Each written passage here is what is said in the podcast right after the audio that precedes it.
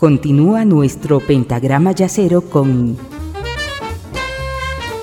la quinta disminuida.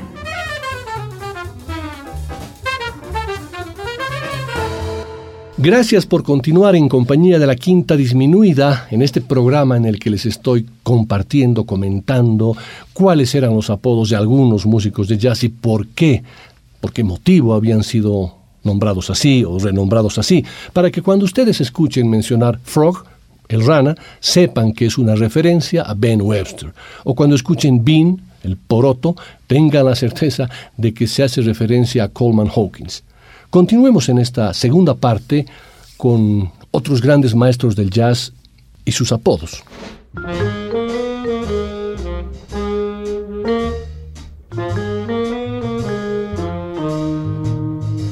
Y vamos a arrancar esta segunda parte del programa con dos maravillosos saxofonistas. Uno es tenor y el otro alto. John Coltrane y Julian Adderley. Al saxo tenor le decían Train al alto Cannonball. El apodo de Train viene como una derivación de su apellido, Coltrane. Sin embargo, Train, T-R-A-N-E, a pesar de que se escribe así, tiene el mismo sonido que la palabra que viene de tren, en inglés train, T-R-A-I-N. Por lo tanto, muchos suelen mencionar que la fuerza y la cantidad de notas que salían de su saxo también tenían una relación con su apodo de Train. Era una locomotora tremenda. A Julian Adderley le decían Cannonball, que se traduce como bala de cañón. En realidad, su apodo original era Cannibal, caníbal, debido a sus hábitos alimenticios. Seré más directo, le encantaba comer por montones. Sin embargo, bala de cañón también sonaba más elegante y hacía sentido con su gusto por el morfe. A propósito de Cannonball, hoy, 15 de septiembre, es su aniversario natal. Él nació en el año 1928. Train y Cannonball, a pesar de sus diferentes estilos, encajan en una coherencia musical perfecta. Si bien ambos son verborreicos, Cannonball tiene un sonido más alegre, más festivo y definitivamente mucho más blusero. En cambio, Train es algo más introspectivo, más profundo, más sofisticado. Escuchémoslos en el tema Grand Central, que es parte del álbum Cannonball and Train, grabado un poquito antes de las sesiones del Kind of Blue. Por eso la formación es similar. Winton Kelly al piano, Paul Chambers al contrabajo y Jimmy Cobb a la batería. Una grabación de febrero de 1959.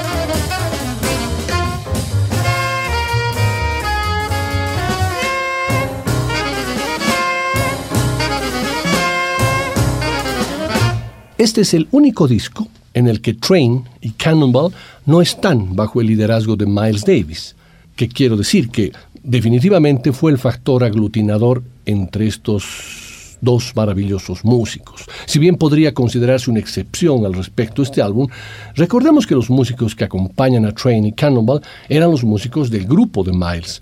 Es decir, que si queremos especular al respecto, en el sentido de que alguna ausencia o retraso de Miles en el estudio sirvió para que los saxofonistas grabasen este disco, que, que grabaron como líderes, ambos. ¿no? Miles admiraba a ambos, eso es cierto, a Cannonball y a Train, y su idea de juntarlos está muy bien explicada en su biografía, en la que se manifiesta lo siguiente. Mi idea básica respecto al trabajo del sexteto era conservar lo que ya había funcionado con mi quinteto, pero añadiendo la voz del blues de Cannonball a la mezcla y después llevarlo todo al límite. Presentía que el saxo alto de Cannonball, arraigado en el blues, enfrentado a la forma de tocar de Train, armónica rica en acordes a sus planteamientos formalmente más libres, crearía un nuevo tipo de sentimiento, una nueva clase de sonido, puesto que la voz de Train ya se abría camino en una nueva dirección. Tras esto, quería dar a aquella mezcla musical más espacio, aplicando los conceptos que había tomado de lo que hacía Ahmad Jamal. Oía la voz de mi trompeta como flotando por encima y penetrando a través de aquella trama. Y pensaba que si lográbamos hacerlo bien, aquella música tendría toda la atención del mundo. Escuchemos a Cannonball y a Train en el tema Limehouse Blues.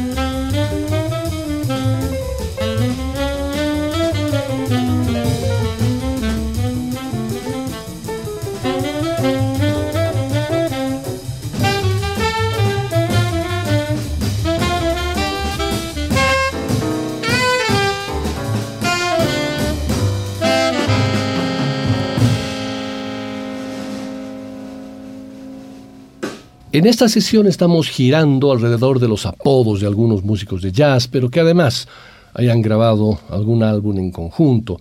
Los dos anteriores temas que escuchamos correspondían a la grabación del álbum Cannonball and Train, ese maravilloso par que aprovechó la ausencia del jefe, del príncipe de la oscuridad, para registrar ese maravilloso imprescindible disco. Un disco enorme entre dos maestros del saxo, Cannonball and Train, que cuando salió a la luz mereció una de las mejores calificaciones de la prestigiosa revista Downbeat y fue considerado uno de los tres mejores discos de la década de los 50, una obra maestra del hard bop de la época.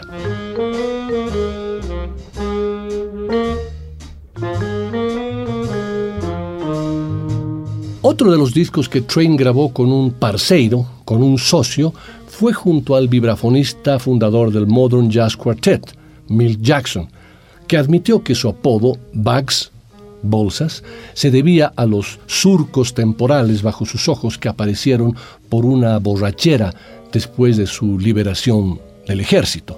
Del álbum Bags and Train, los invito a escuchar el tema Stairway to the Stars.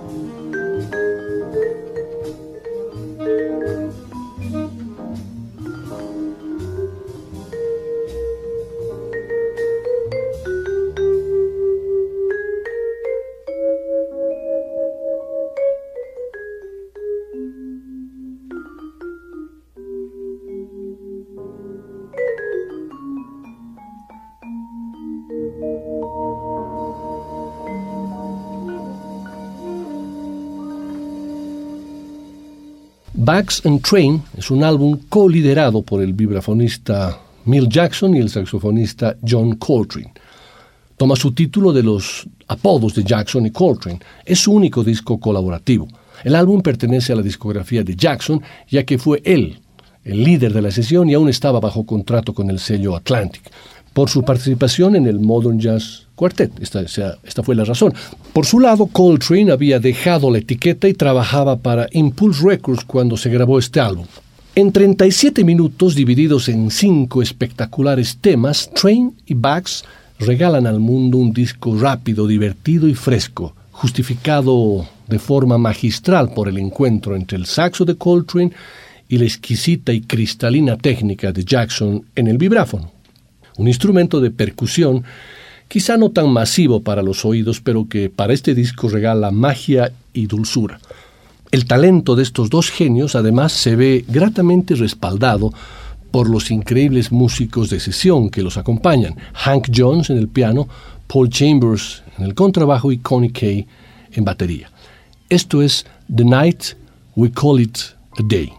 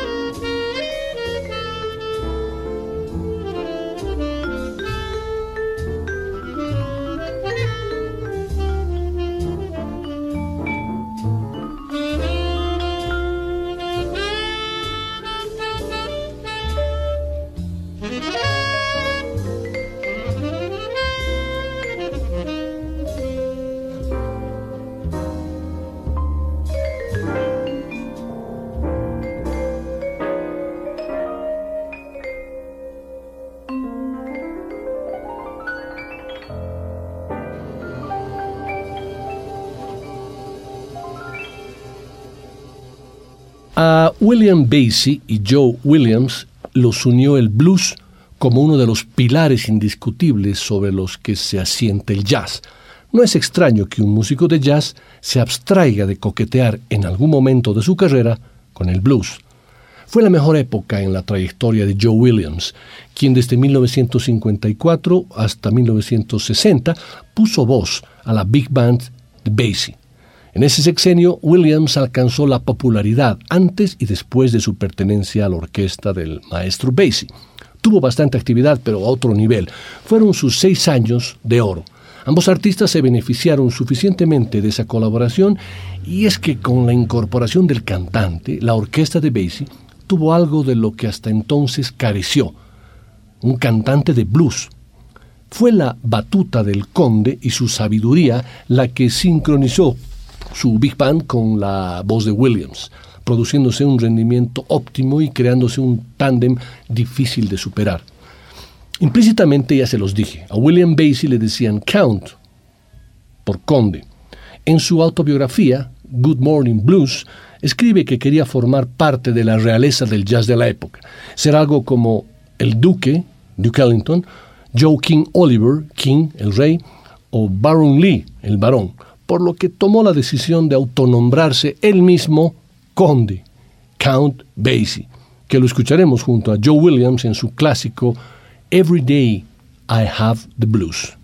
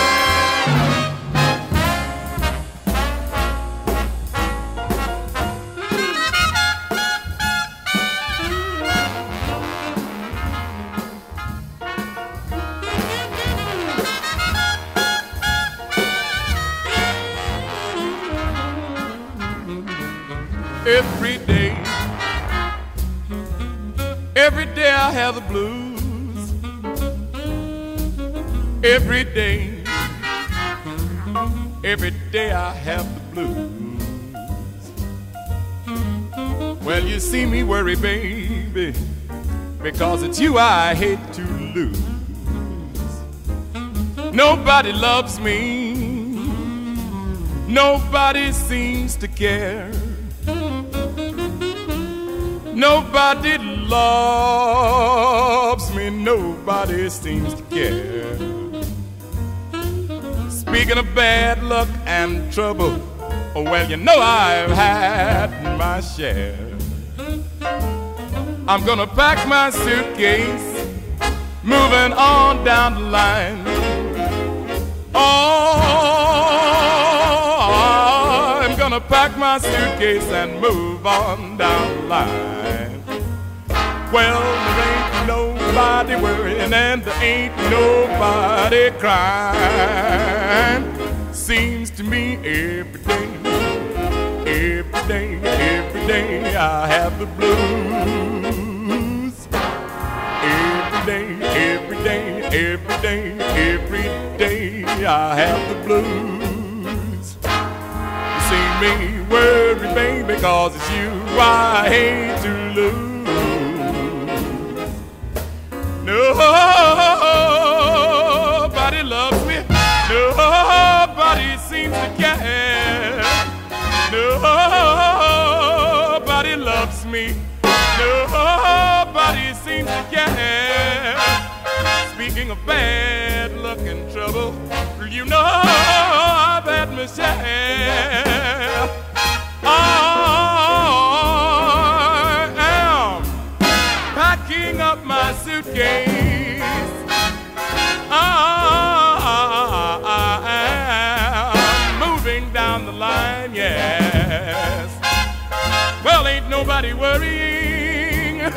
And there ain't nobody crying.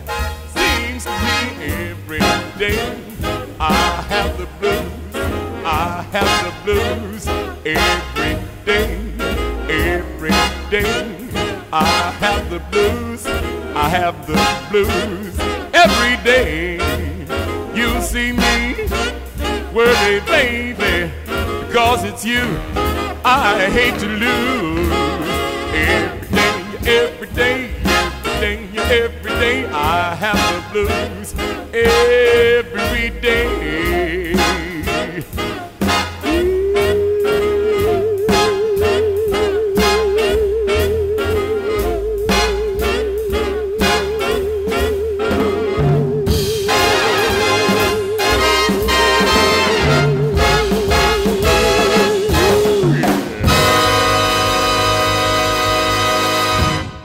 Toda regla tiene su excepción. Rufo ya me está mirando porque no he dicho el apodo de Joe Williams. Y como les dije, toda regla tiene su excepción y este programa no violará ese gran precepto. Sé que ustedes están esperando cuál era el apodo del cantante, igual que Rufo, Joe Williams. La verdad es que no lo tenía, aunque su nombre real era Joe Gurridge. Así que este tema eludirá una de las características que plantea al iniciar el programa. Para compensar eso, escucharemos a una cantante y pianista que si bien no tocó con el mismísimo Count Basie, sí tocó con su big band en el año 1987. Count Basie murió en 1984. Se trata de Diane Shure, ciega de nacimiento por complicaciones en el hospital, creció en Auburn, en Washington, donde su padre trabajaba como policía. Apodada Diddles desde niña, Shure descubrió el mundo del jazz a través de su progenitor, que tocaba el piano, y de su madre, que poseía una formidable colección de discos de Duke Ellington y Dinah Washington. Gracias a su oído privilegiado, Shure tiene oído absoluto, comenzó a tocar el piano de forma autodidacta hasta que con tan solo 10 años dio su primer concierto en un hotel de Tacoma. Shure ingresó entonces en el Washington State School for the Blind, una institución para, para ciegos, donde permaneció hasta los 11 años.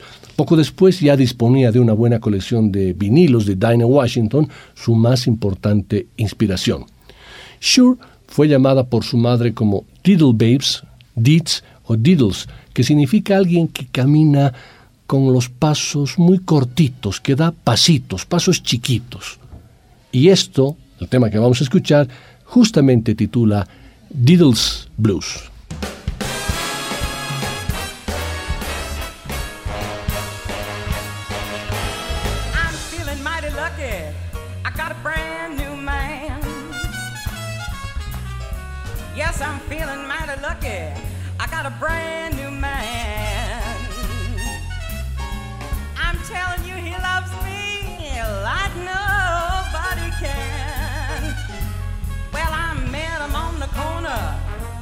pouring rain.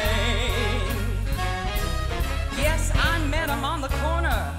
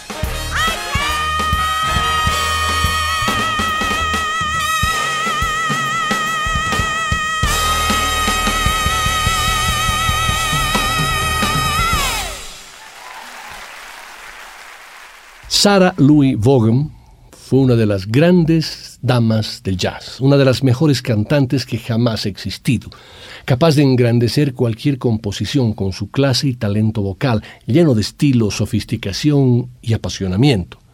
Sara, Sassy, para sus íntimos, nació un 27 de marzo de 1924 en Newark, en el estado de New Jersey. Su padre era un carpintero que solía tocar la guitarra en sus tiempos libres, mientras que su madre era lavandera y cantaba en una iglesia bautista, lugar en donde Sara dio sus primeros pasos como cantante y organista después de estudiar piano desde los siete años de edad.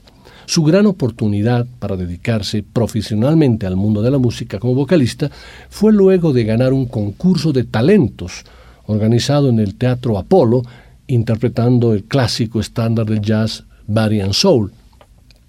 Sara fue descubierta por Billy Eckstein, quien le recomendó al fenomenal pianista Earl Hines para incorporarla en 1943 a la Grand Terrace Orchestra como segunda vocalista y pianista. En este periodo coincidió por primera vez con gente tan importante como Dizzy Gillespie y Charlie Parker. El pianista John Malachi dio a Vaughan el apodo de Sassy, un apodo que se emparejó a su personalidad. Sassy significa descarada. A Vaughan le gustaba y el nombre se difundió entre sus colegas y eventualmente en la prensa. Junto al gran trompetista Clifford Brown grabaron un disco maravilloso, del cual escucharemos el tema He's My Guy.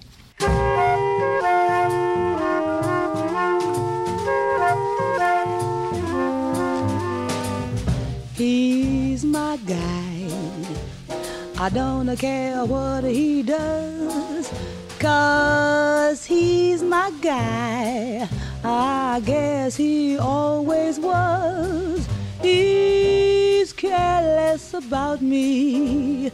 I don't think he tries. But once in a while he'll hug me and smile. Then I can see me in his eyes. Oh, he's my guy. I know he'll always be. And I will try to keep him loving me however he wants me. I'm his until I die.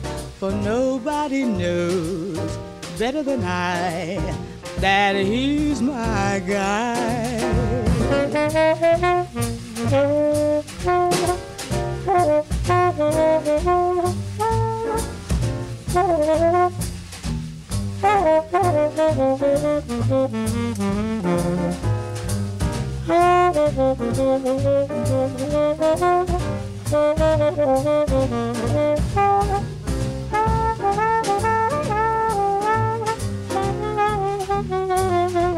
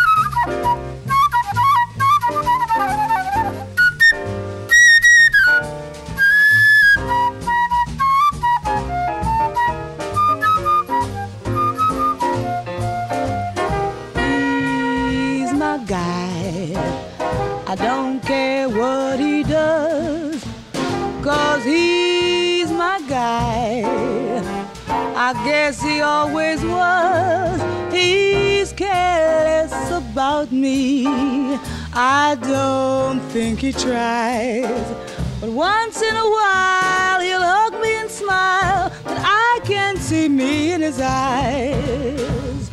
Oh, he's my guy. I know he'll always be, and I will try to keep him loving me however he wants me. I'm his until I die, for nobody knows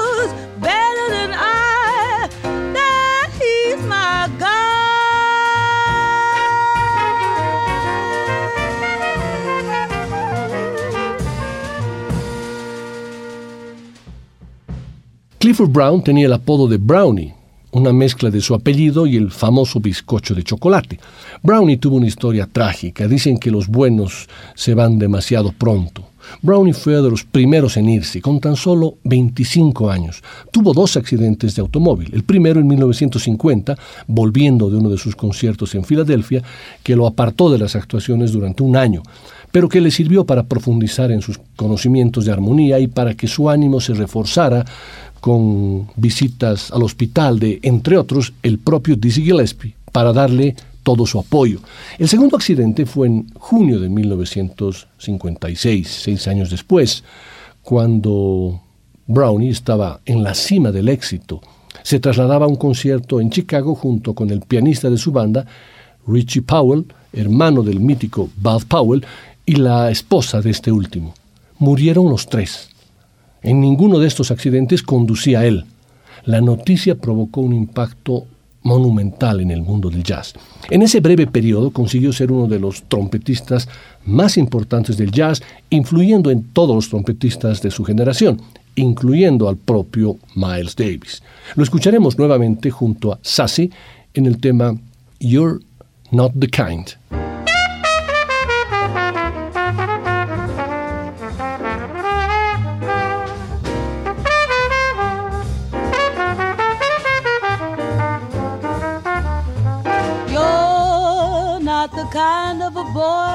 Girl like me. I'm just a song and a dance, you're a symphony.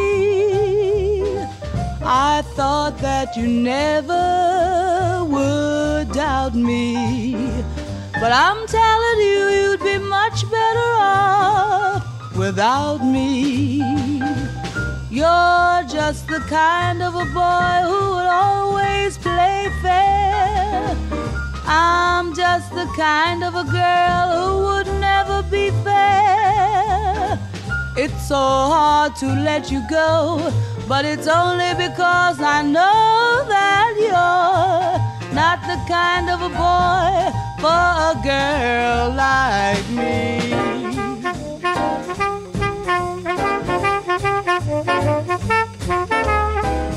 Thank you.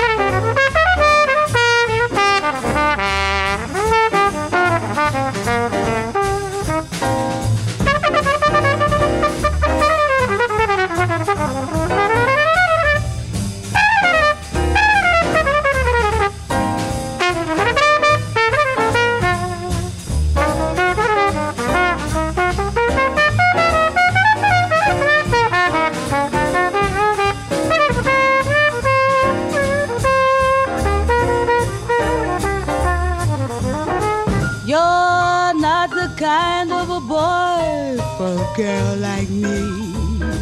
I'm just a song and a dance, you're a symphony. I, thought that you never would doubt me. But I'm telling you, you'd be much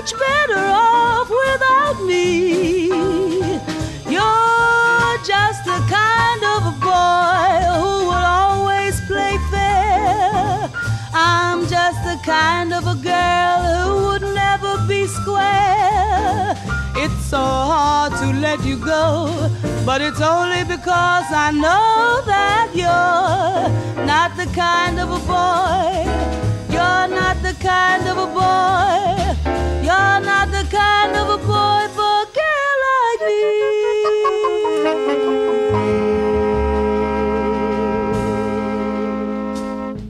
Eddie Davis fue un saxofonista tenor norteamericano nacido en 1922. Su apodo era Lockjaw.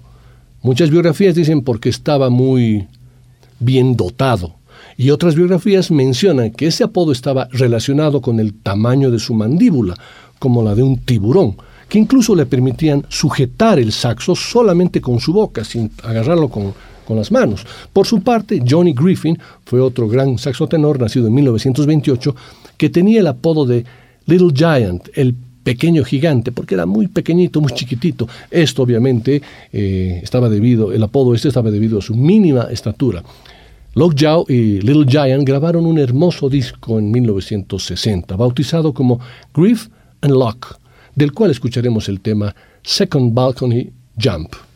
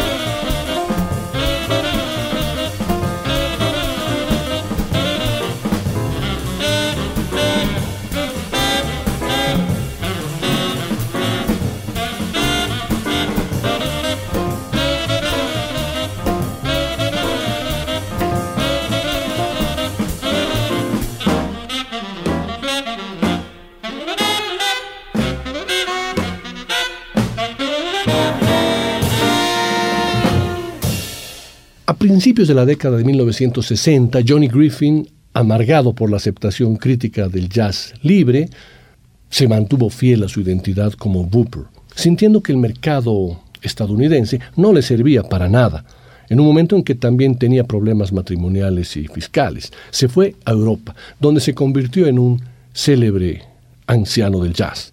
Por su parte, Eddie Lockjaw Davis era un excelente saxotenor de estilo tradicional en la línea de grandes intérpretes como Ben Webster y Coleman Hawkins. Su estilo, de gran vehemencia y algo truculento, causaba gran impresión en su público. Se hizo popular sobre todo por su participación en la banda de Count Basie y por el grupo que dirigió con otro gran saxofonista tenor, justamente Johnny Griffin.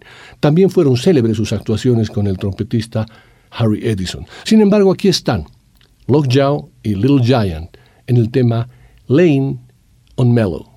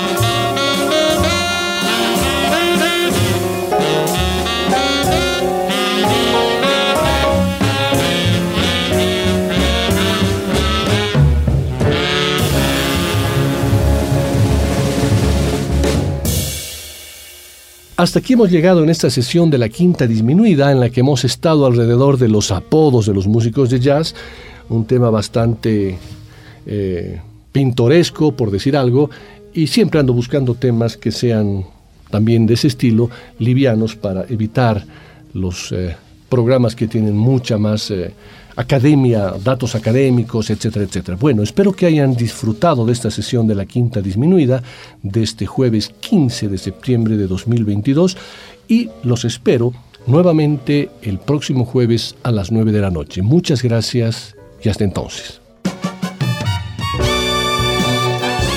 La quinta disminuida. Una producción de Nicolás Peña.